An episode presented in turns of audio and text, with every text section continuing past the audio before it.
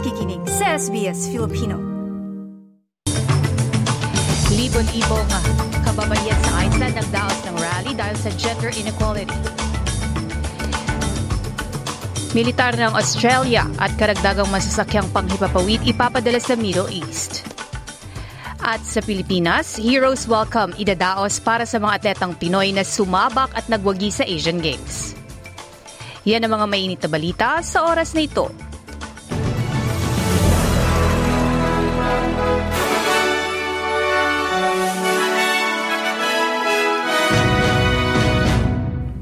Sa detalye ng mga balita, magpapadala ang Australian Defence ng mga militar at dalawang karagdagang Royal Australian Air Force na mga eroplano sa Middle East habang umiinit ang kaguluhan sa Israel at Gaza. Sa pahayag sa programang 9 Today ni Defense Minister Richard Marles, kinumpirma niyang ang deployment ay isang precautionary measure na susuporta sa mga Australiano sa rehiyon sakaling magkaproblema sa seguridad.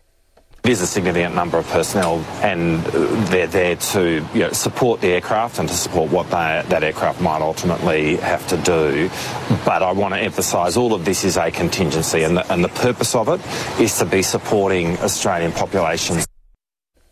Sa ibang ulat naman, inamin ng World Health Organization na hindi ito makakapagpamigay ng tulong sa mga pangunahing ospital sa Northern Gaza dahil sa kakulangan ng seguridad.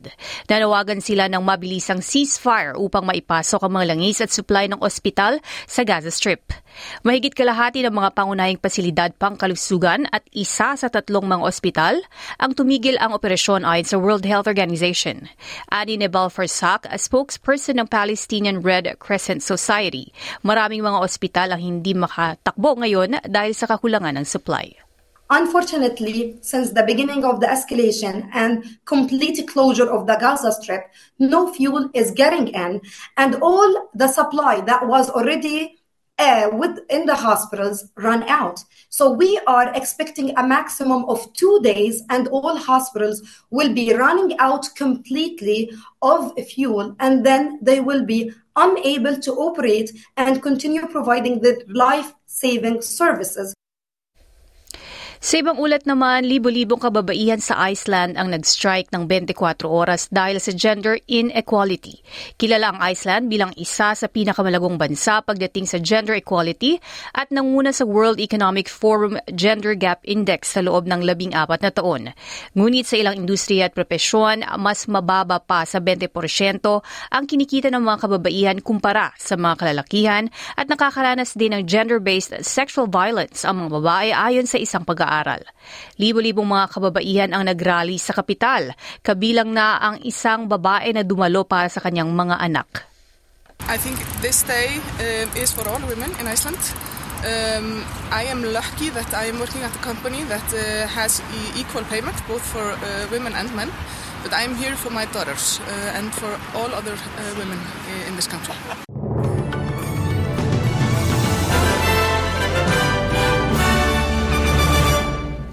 Sa ibang ulat naman, bagamat hindi na mabilisang tumaas ang presyo ng mga bilihin, tinatayang may tsansang tumaas na naman ang interest rate sa paglabas ng September Quarter Consumer Price Index.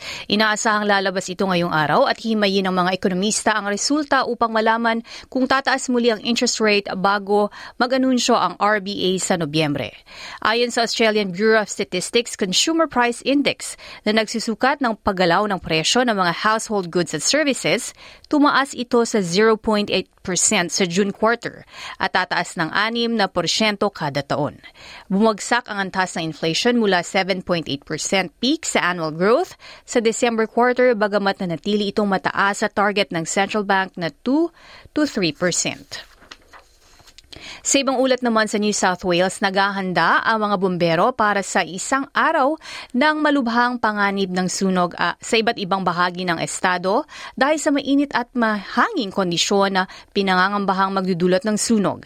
Naglabas ng extreme fire danger warning sa Greater Hunter, Northern Slopes at Northern Western regions. At isinulugar din ang total fire ban para sa Far North Coast, New England, Greater Hunter, Upper Central West Plains, Northwestern at Northern Slopes regions.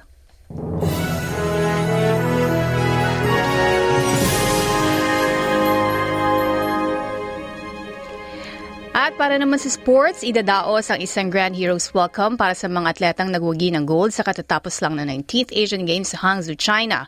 Gaganapin ang engranding seremonya na tinawag na Gabi ng Parangal at Pasasalamat para sa bayaning atletang Pilipino sa Rizal Memorial Coliseum sa Maynila ngayong araw. Nasungkit ng Team Philippines ang apat na gold, dalawang silver at labing dalawang bronze medal sa Asian Games. Paparangalan ng Pangulong Bongbong Marcos sina EJ, EJ Obiena ng pole vault, Meggy Ochoa at Annie Ramirez ng Jiu-Jitsu at Gilas Pilipinas nakakamit ng gintong medalya. Kasali rin sina silver medalists Yumir Felix Marshall ng boxing at Arnel Mandal ng wushu at mga bronze medalist. At para naman sa lagay ng panahon ngayong Miyerkules sa Perth maaraw at 34, Adelaide uulan at 15, sa Melbourne may namumuong ulan din at 15 degrees, Hobart uulan at 13, Canberra maaraw at 21, sa Sydney ganun din 25, Brisbane kadalasan maaraw at 31, at sa Darwin maaraw din at 35. Yan ang mga balita sa puntong ito. Ako si Claudette Centeno.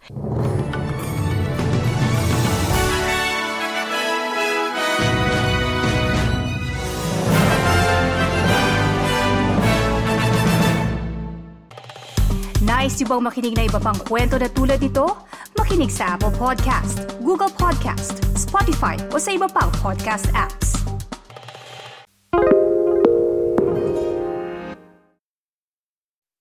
Why do people want to be at work? To feel heard, appreciated, part of something, and to know there's a career path for everyone. Inclusive workplaces are linked to increased innovation, productivity, and employee satisfaction. Make your organisation a place where people want to be. For inclusion and diversity training, visit inclusion-program.com.au.